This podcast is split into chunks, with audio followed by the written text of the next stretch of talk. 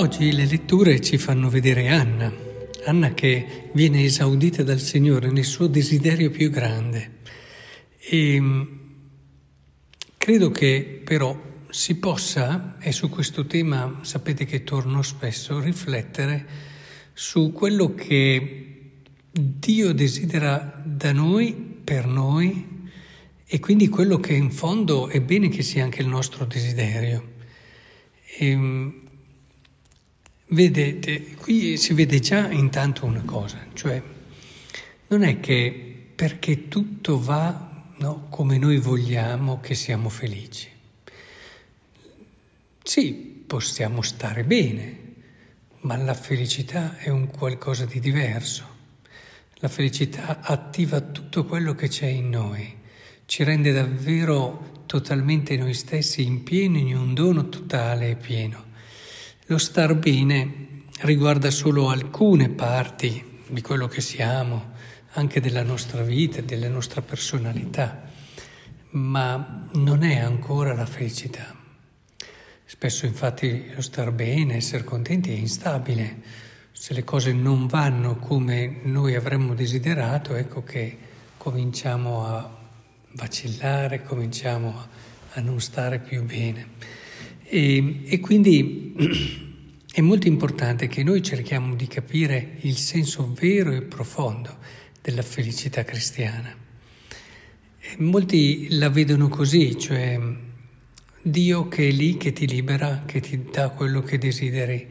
Ad esempio Gesù è diventato famoso nel Vangelo di oggi perché ha guarito, ha sanato, esorcizzato questa persona.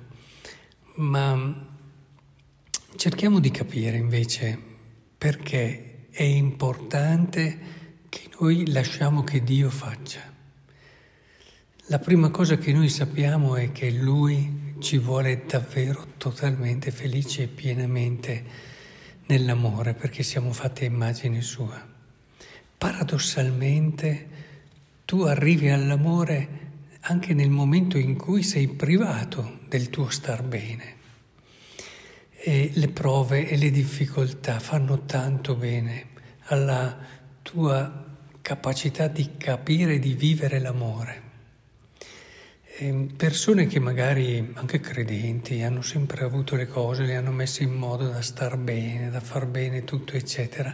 Sì, vivono una bella vita, intendiamoci, però realizzano semplicemente quel 50% di quello che avrebbero potuto fare.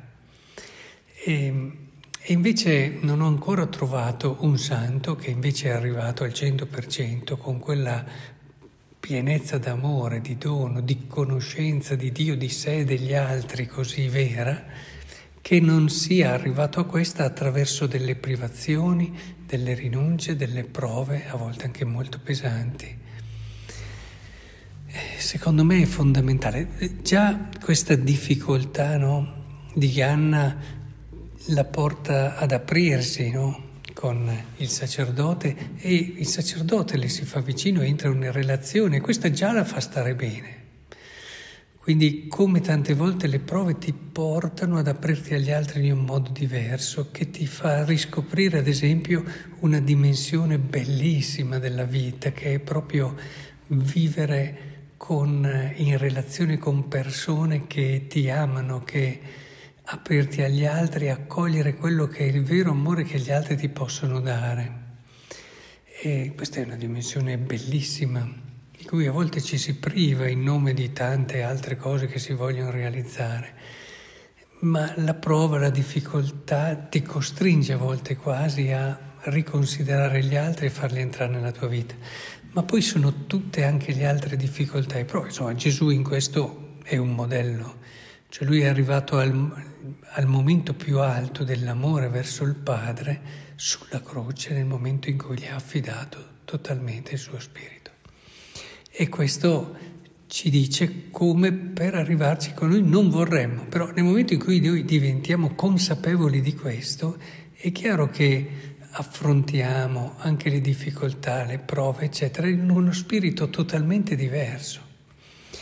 Eh, nell'esperienza, anch'io, la mia esperienza, ho ho trovato delle difficoltà che riconosco mi hanno permesso di capire, di comprendere cose che probabilmente senza queste prove, queste difficoltà non avrei mai compreso, mai capito, non sarei mai entrato in questa dimensione.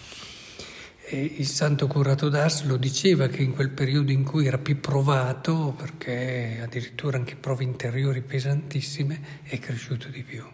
E lo rimpiangeva perché ha capito cosa ha vissuto e che lo hanno proprio rinnovato nel profondo e hanno fatto scoprire cose di sé che non avrebbe mai capito se non attraverso le prove.